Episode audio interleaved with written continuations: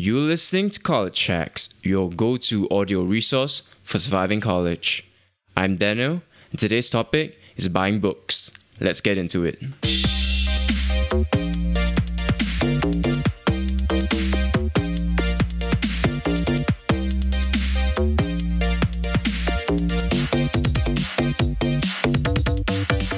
Books are an integral part of the student experience. Although in college it's not exactly the same as when you were in grade school or when you were in high school. Because although books, especially textbooks, are recommended, they're not technically compulsory. Unless your professor says so, but most professors don't make it compulsory to get a textbook. That said, it would be better to actually get a textbook if you're aiming for a good grade. And let's face it, most students want a good grade. But of course, books in university are usually quite expensive, a lot more expensive than something like a high school physics textbook or something like that.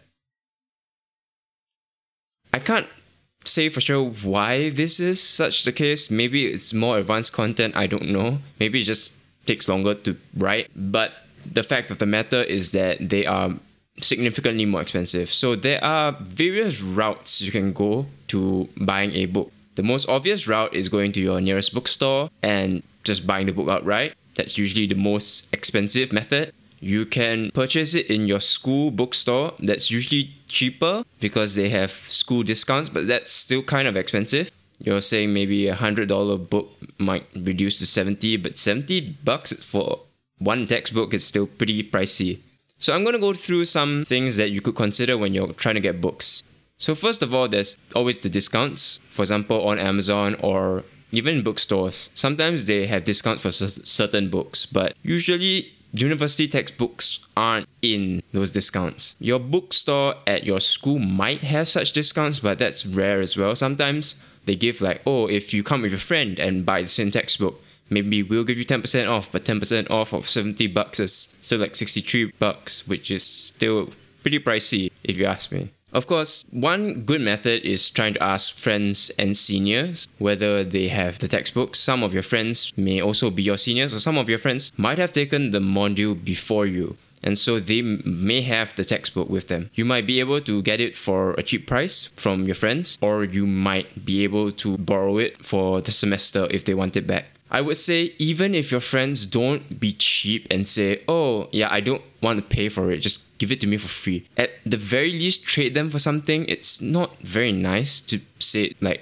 "I want it for free just because you're a friend." That's just being very cheap and not being a really good friend. And you really don't want financial matters to come into friendship, but that's my opinion. You have other options such as going to your school library. So sometimes on campus your library may have certain books perhaps for readings or for textbooks that might be able to be borrowed. I'd say for some textbooks, it might be difficult to borrow because everyone wants a copy and there are only so many copies in school. And for certain textbooks, you're not actually allowed to bring them out of the library. So you can maybe photocopy or scan some of it, and that's that. And remember, technically speaking, you're only allowed to photocopy or scan 10% of a book or one chapter, whichever is less. Another place that you might be able to get cheap textbooks are campus marketplaces. So sometimes your student union might organize a free market for buying and selling old textbooks, though that's not the case for all campuses. There's also online stores. So other than Amazon, perhaps you have like eBay or in Asia we have this thing called Carousell. So that's useful. Um, you can just post and buy online. Other than that, there's also ebooks. This is kind of a different territory. I would say that certain books you should get the hard copy version, especially because if they're like super wordy and like two column per page, it's just like